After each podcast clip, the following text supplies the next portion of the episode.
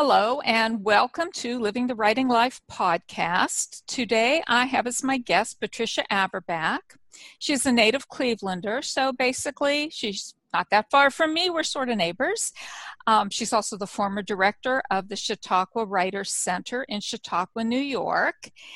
And I gather you have some terrific new information about your second novel. Uh, you just got some good information from two different awards that you've entered it in. So why don't you why don't you lead off with that because I think that's always good news. Oh, thank you, Nancy. That is uh, a very nice way to start. Yes, just within uh, the past uh, week, really, I found out that Resurrecting Rain my second novel that was just uh, released a couple months ago, is a finalist for Chanticleer's Somerset Award for Contemporary and Literary Fiction. And it is so far a semi-finalist for the Florida Writers Association Royal Palm Literary Award, which I know you also have won. well, that is absolutely wonderful news. I know it's like so exciting when you get those emails because it's like, wow, I made it that far. So that is um, that is absolutely terrific news. I'm I'm so glad. Yeah, well, and it's still in the running. It could go further, but you don't know. So yeah, it's just yeah. the fun it's the fun part, waiting to to find out. Well, like buying a lottery ticket. well, I certainly hope that you continue to advance on to the next level. So, thank you. Um, you know, I, I thought this would be kind of interesting to have a conversation with you because um, you your poetry chapbook, which preceded your two novels, mm-hmm. um, you know that and that one was also an award winner i would like to mention. Um, but but i just thought it was kind of interesting not only that you write in in two different genres but also to talk a little bit about the intersection of poetry and prose and how writing in one genre can actually benefit you know the the the what you hear a lot of times from people in the businesses. Find a genre and stick with it it's better for marketing. Okay. That way you have the same identity. You are a woman's novelist or you're a, you're a, a poet or whatever. Um, you didn't do that. Clearly I didn't do that either. So, you know, I, I think sometimes yeah, it's good to stretch ourselves. You know, it may, may be a little challenging from a marketing perspective, mm-hmm. but I do think that it is good sometimes to stretch yourself a little bit. So, um, what I want to do is I, I, just want to briefly talk about the the poetry chapbook missing persons. Why, why, don't you tell me a little bit about what that's what that uh, collection of poetry? What is the theme of it, or or what does it explore? That's um, the whole story about that chapbook is is interesting. It's a good story. Uh, I started off uh, writing almost nothing but poetry, primarily because I didn't think I had the attention span to stick with anything much longer than a poem. And because I always loved poetry since I was, you know, a little kid reading nursery rhymes. Uh, so I spent uh, by far the greatest part of my writing, in parentheses, career, uh, writing poetry and I had accumulated a, a nice little pile of it. A friend of mine, on uh, who I really only knew on the internet, as she was through internet writing groups, asked all of her poet friends to uh, submit work to a contest. It was an international contest um, located or centered in London and the reason she wanted us all to enter was because the entrance fee went to support cold weather shelters, or in other words, homeless shelters in London that year. And so I put together a few poems and sent them out, thinking I was making a small donation to support homeless people in London. And I didn't give it another thought until uh, lo and behold, I get an email saying not that I'm a semifinalist or a finalist, but that I am the winner of this international poetry contest. And uh, oh, I went to I went to London. Wow. They did, they did not pay for my ticket. we had to pick up the tab for that, but it was well worth it. I had a wonderful time, and uh, I, you know, read my poems and got my award and had had a lovely time. And then the publisher, who put together this chapbook, um, which is called Missing Persons, uh, submitted it to um, some uh, uh, contests, and it was uh, picked up by uh, the Times of London Literary Supplement and listed as one of the uh, 19 best short collections of that year. That is fantastic. So, yeah, it, it, was such an unlikely way to, to get your foot in the door of poetry. It, it was really, uh, as I said, just a really odd and wonderful story. I don't know anyone else who who fell into it by accident that way. and sometimes those are the best uh-huh. things you know when you yeah. sometimes you could be so focused on having a specific mm-hmm. outcome and then if it doesn't happen you're so frustrated and then these other serendipitous events happen and you're mm-hmm. like oh look that mm-hmm. that was that was pretty cool you know Did, yeah. didn't require much except my own creativity that yeah. Worked well and and they put only one cover of all those 19 chapbooks which they call poetry pamphlets in london uh-huh. and they they only put one on the uh, in the newspaper and so it looked as though this whole big article was just about me well that's okay you know yeah, it, good publicity. It was okay. So missing persons was, um, you know, uh, it was about people I missed. It was really uh, a collection of poetry uh, about um, people who had been in my life and who were now, by and large, missing um, through one way or another. Mm-hmm. And so, uh, while I think there is a significant humor in the uh, a lot of the poems. They uh, came from a, a, very deep place in my heart, mm-hmm.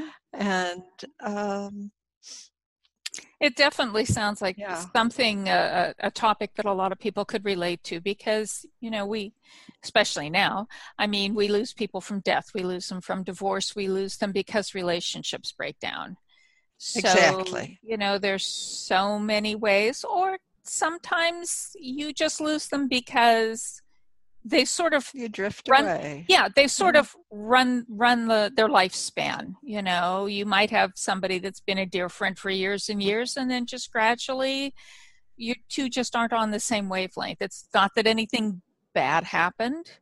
You just it's, it's you lose touch. So right. Um, yeah, I mean, it, it really it sounds like a, a, fascinating a fascinating book to read, especially now. I'm sure a lot of people would find find a lot of commonality in in what you're what you're talking about. So you went from doing that to writing novels. How how did you make that segue? Well, the same lady who I only knew on the internet I have since met her when I went to England, uh, but and I, I, continue to see her regularly on the internet. Um, the same woman was leading a workshop on the internet, online, and I um, managed to put together a whole short story, and uh, I presented it to the workshop. And afterward, she uh, kind of spoke to me privately and she said, You know, that's really not a, a short story. That's the beginning of a novel. and she, she, insisted that I write this novel. And I was, you know, kicking and protesting and saying, No, no, I do not write novels. I can't do that. that's too hard.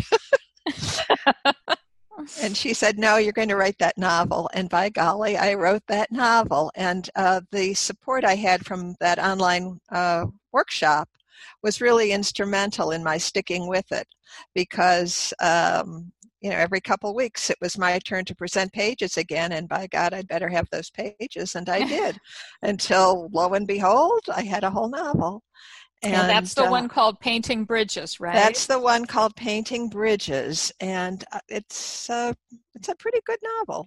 I'm I'm proud of it, and, uh, and it's gotten a lot of a lot of you know nice reviews, and I've been happy about that.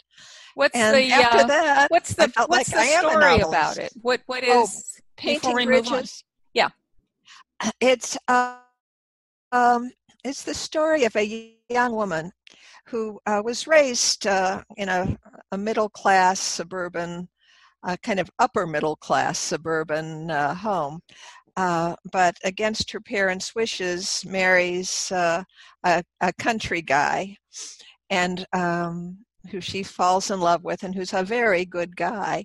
And she goes off and lives with him in a, a rural environment that her parents do not understand and she has a little baby and she's very happy um, until tragedy strikes and uh, she loses her husband and her baby mm. and uh, she goes into a very deep depression and the the book is really the story of how she's brought back from this very deep depression where she isolates herself and becomes something of a hermit through the uh, intervention of a little uh, deaf child who has no language, neither oral language or sign language.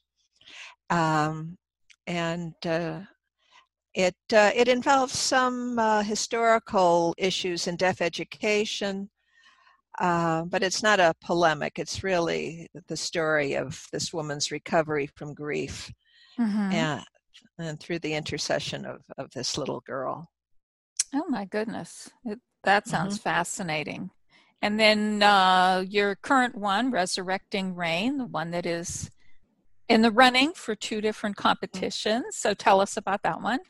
And that is the story of a woman named Dina who was born on a hippie commune in uh, just outside of Santa Fe around 1970. And she was just not a hippie. she uh, was born to a, a, hippie lesbian mom who was disowned by her own mother and who was li- living a very counterculture life and all Dina wanted was to be normal. She wanted normal clothes and normal a normal house and a normal mother. And uh, when she's 14, her grandmother, who um, is an Orthodox Jewish woman, uh, sends her a uh, a plane ticket and a couple hundred dollars, and uh, Dina runs away, goes to live with her grandmother. But the deal is, she only gets this, you know, four poster bed and uh, the nice, you know, clothes from the mall if she agrees to sit Shiva for her own mother, which is to go through a, the Jewish ritual for the dead. And, and um, it was a, a terrible cost to pay. Mm. Yeah, but uh, she agrees. And the book really is the, the repercussions of that decision. Mm-hmm. She has spent her entire life building up uh, being normal. she spends her mm-hmm. whole life uh, having a normal job and marrying this nice normal guy and having nice normal children. She's not prepared for the time when the rug gets pulled out from under that nice normal life and uh, she has to confront uh, bigger issues and uh, and the people she left behind. Oh, and wow. that's that's the story.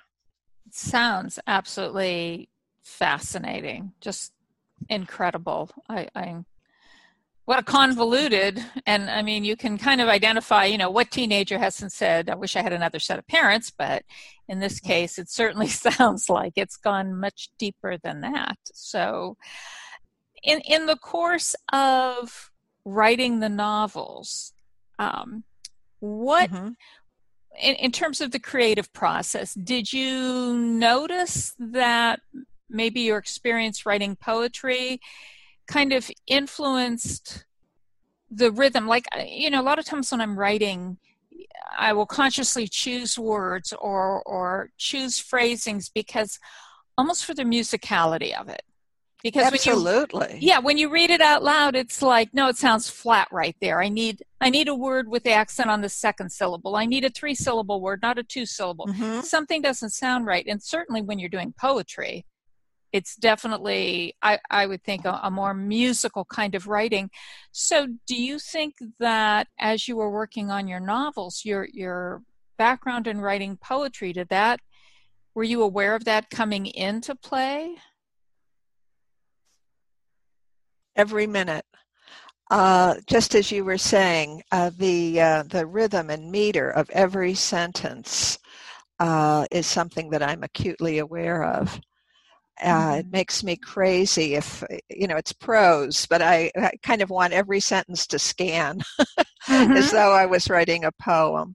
Uh, you're aware of you know the alliterations and much more poet writing poetry makes you much more conscious of word choices and um, the uh, impact of one one verb over another that mm-hmm. uh, this um,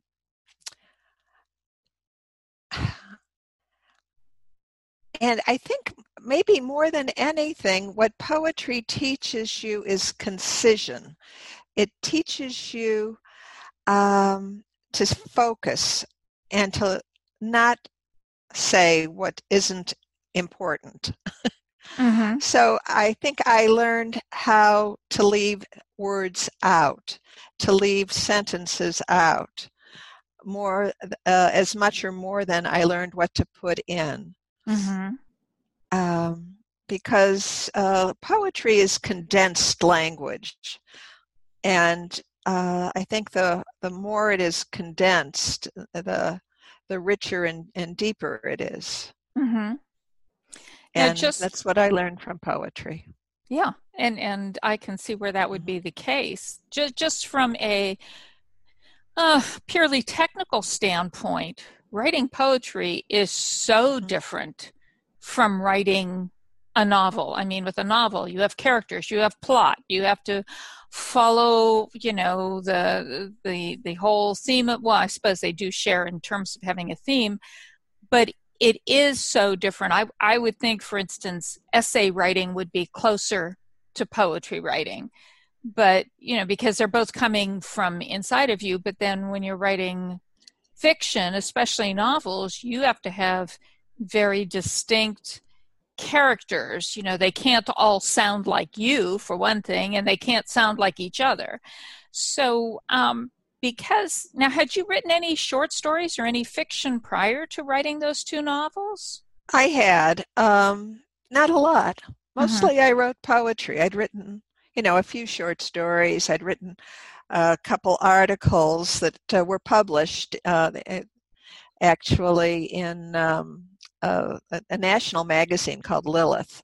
It's a feminist Jewish magazine that's been around uh, since uh, oh I don't know it's 40 50 years old it's a hmm. it's well established old old magazine now for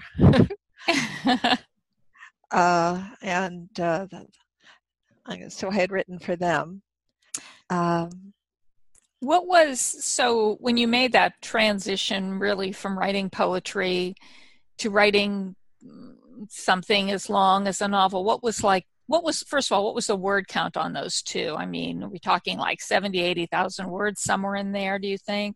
No, once I got going, I kept going. Okay. And uh there each novel was uh a little over a hundred thousand and then wow. uh, in my uh, you know second and third drafts i had to cut it back to you know like 99000 mm-hmm. so that uh, it would meet criteria for a lot of publishers. Right. What was um, what were some of the challenges you faced in uh, technical challenges writing challenges in in doing the novel? Plotting or characters? Plotting. struggle plotting, plotting okay. plotting. I knew my characters, uh, and I knew my settings.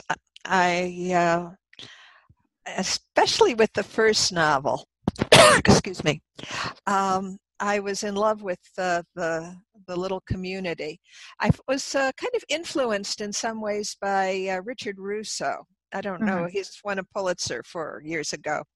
I uh, for um, one of my favorite books called Empire Falls, and he's written uh, quite a number of other wonderful novels. He's still working. He's still out there, and uh, Empire Falls was uh, a, um, a community, and it was eh, there you had the sense that the entire community and all the people in that community were in that book and that um, the community itself was uh, a major character and i wanted to bring that to uh, to my novel mm-hmm. and uh, that was uh, so I, I knew my setting and I knew my characters, but I was not did not know my plot. I'm a pants I'm a pantser. So. oh yeah, welcome to the group. Yeah, yeah. I and, know there's there's some authors that absolutely they just completely lay it out, start to finish, and I always think to myself, well, heck, if I if I have all that detail and I know all that in advance, what fun is the writing of it? You know, I, I, think that's a good technique if you do certain types of genre writing, like if you're writing a mystery novel, or mm-hmm. especially if you write a lot of mystery novels, uh, and you can follow your little formula and your little outline and just fill in the in the blanks and when you're done you've got a book mm-hmm. but if you're doing more literary work i don't know any real literary authors who who write from outlines. They sometimes try, but mm-hmm. it's hard. Yeah, because I, I would be. yeah, because it's more organic, and uh, the characters, I think, to a much greater extent, have their own their own lives and their own voices, mm. and mm-hmm. you've got to follow them.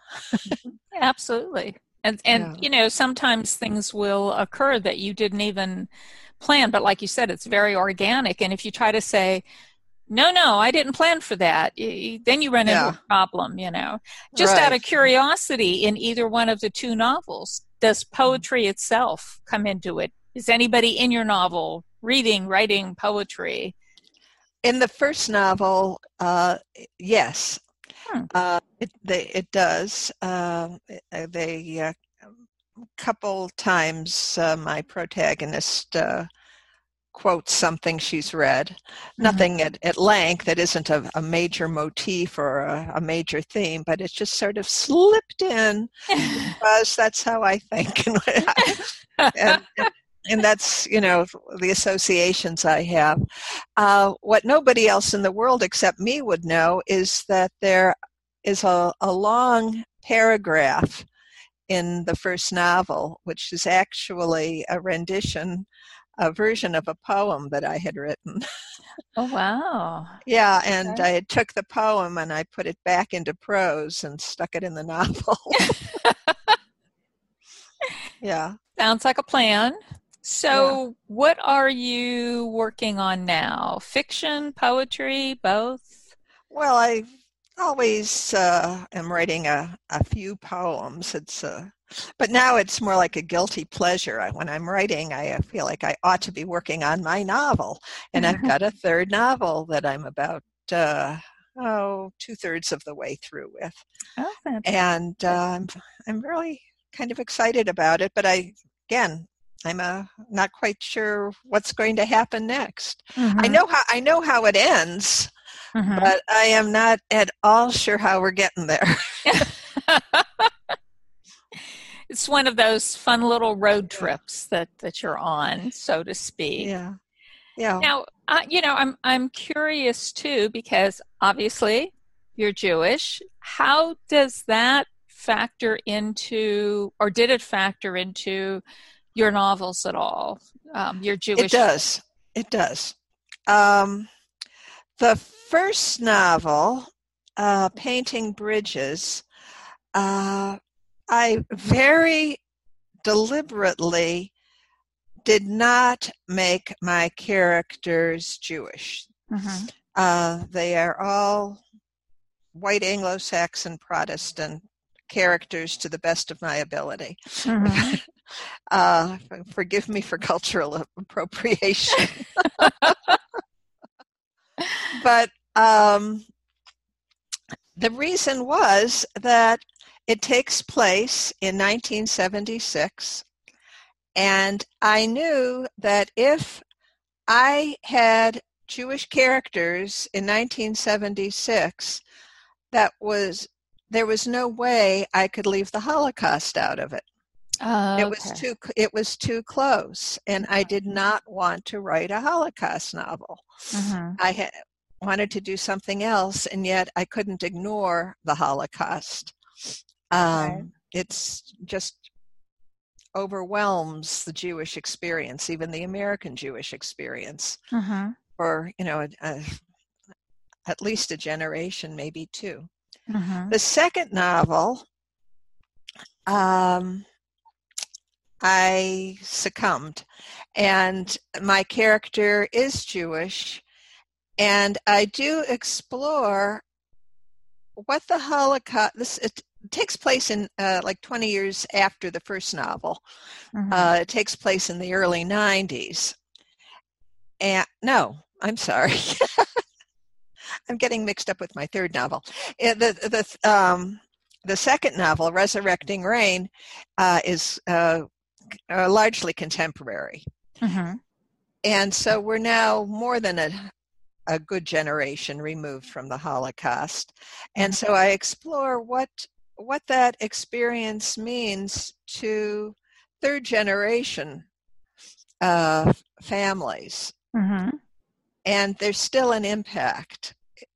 There's still uh, an effect that can't be denied that right. echoes through um, her grand, the character's grandmother, her mother, herself, and her daughter. Mm-hmm. So we have um, generations of women uh, who were born anywhere from uh, like 1900 all the way through to um, 19, mm, say 1990. Mm-hmm.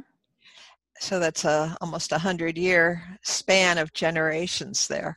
Right. And, well, it, the uh, the Holocaust is uh, very much a, a sub a sub theme or subtext of this book, and yet, but it's it's present the mm-hmm. way it's a subtext that's always present. I think in the lives of most uh, most Jews, including American Jews, who mm-hmm.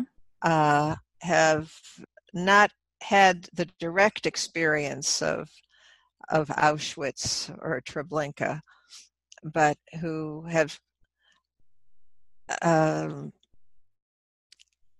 yet resonate. It's the, those experiences still resonate in our in our lives and in our um, like in your blood, so to speak. Yeah, it just it's yeah. it's it's always there.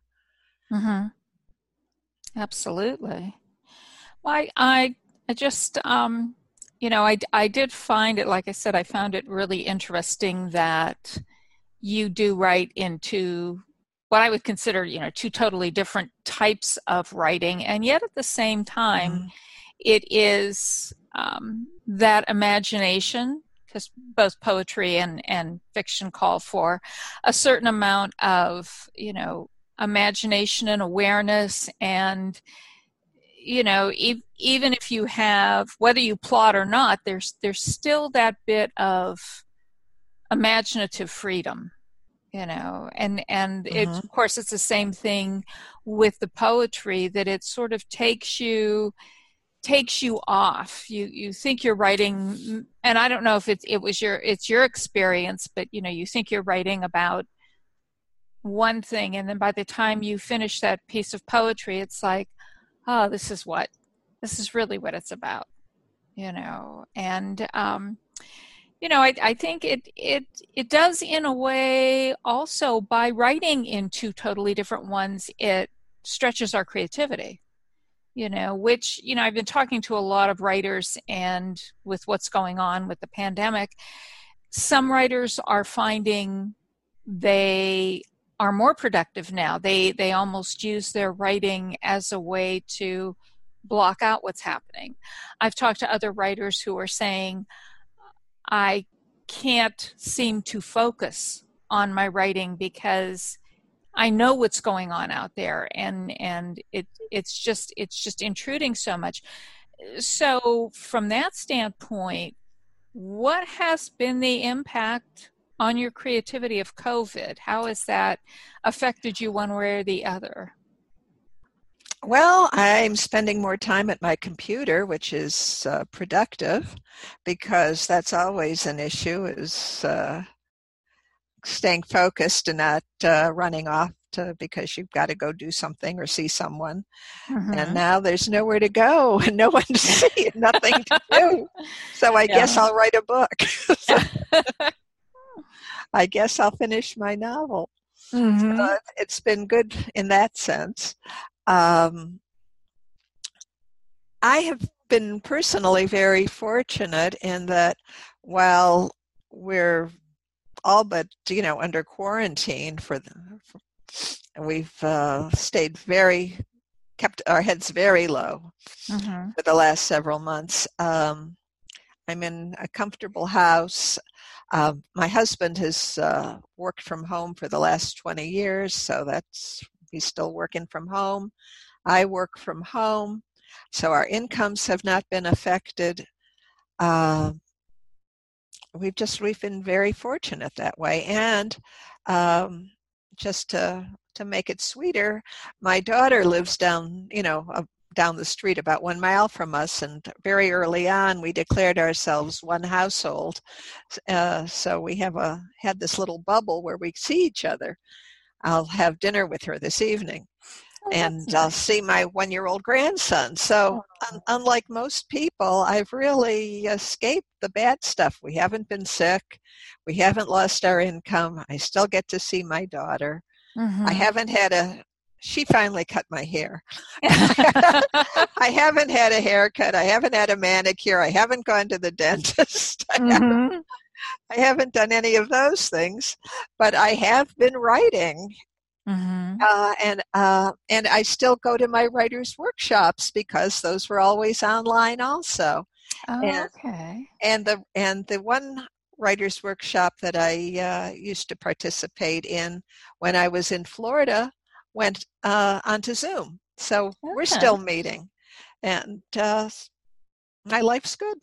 yeah, I mean, no complaints. Yeah, it's um it's you know we have to find ways to make it work you know um, you you can't i think especially if you've got the create the creativity and the creative gift you almost have to because it is it's a way to keep ourselves maybe sane keep ourselves emotionally healthy i mean i i don't know what i would do if i wasn't writing because i live here alone so it would be like, oh, I would be looking at the four walls and. But when you're, yeah, and when you're writing, first you've got your characters who you interact with. Mm-hmm. But beyond that, when you're writing, you also are thinking in terms of readers, and mm-hmm. that the writing is a form of communication with other human beings. Mm-hmm. And uh, well, the uh, response time is kind of slow between when you say what you say and they and you get to some feedback you do anticipate it you are talking with people yeah yeah you are you know hoping to to communicate and that eventually you'll hear something back yeah and, and i think too especially especially when you're working on books mm-hmm. that is you know you use the word hoping it it mm. is an act of hope because we believe or I, I don't know maybe even something stronger than hope it, it's like okay we are working on this because we believe that we will be here to see it come to fruition we believe there will be a day when we can share it with people you know it's it's right. a belief it's a belief in the future which can be very hard to come by right now when you know when you listen to the numbers and you watch the colors mm-hmm. change from green to yellow to red to oh boy that's a bad bad shade of red. Um, yeah, we're yeah. moving. We're moving toward purple here. Not yeah. Good. So it's um, you know, I I think that is a way of saying there will be a tomorrow, that we will we will make it through this, and um, you know, there will be tomorrow, and and in the meantime, we will have something to show for what what transpired during this time, whether or not I, writing about what is happening or writing about something completely different, but we will have something to show for it. You know, a ton of people are writing about the experience itself. Mm-hmm. Um, but I think uh, to a large extent, those are probably people unlike me who uh, are being changed and and really challenged by this experience. Mm-hmm. Uh, I've, as I said, I've been very fortunate that I'm kind of uh, aware of it, but it's uh, in ridiculous small ways. I don't get to go mm-hmm. out to lunch, you know. Yeah. it's not not tragic. Uh, it's not like you know my grandmother died and I couldn't be with her. Right, right. Yeah, that that yeah. It's an entirely different experience. Yeah, exactly. Well, this has really been a fascinating conversation. I really appreciate you giving me some time and being on the podcast. And, um, you know, I wish you the best of luck with those two competitions. And um, hopefully, you will be, you will hit first place, if not first place. The important thing is you've made it this far and you've had so many people now read it. So um, you know that that is already a good starting point, and that's the ultimate goal for me. Really, is just uh, to have as many people as possible read the book. yeah, absolutely. Well, and good luck on the one that you're working on. So thank you, um, and the same to you on your work. Oh yeah, always always we're working always we're hoping and you know if something doesn't turn out that's okay tomorrow's another day. We'll just keep plugging away. But um, but anyways, thank you so much for being on the podcast. And, and thank uh, you for inviting me. It was a lot of fun. All right, you take care. Okay. Bye bye. Bye bye.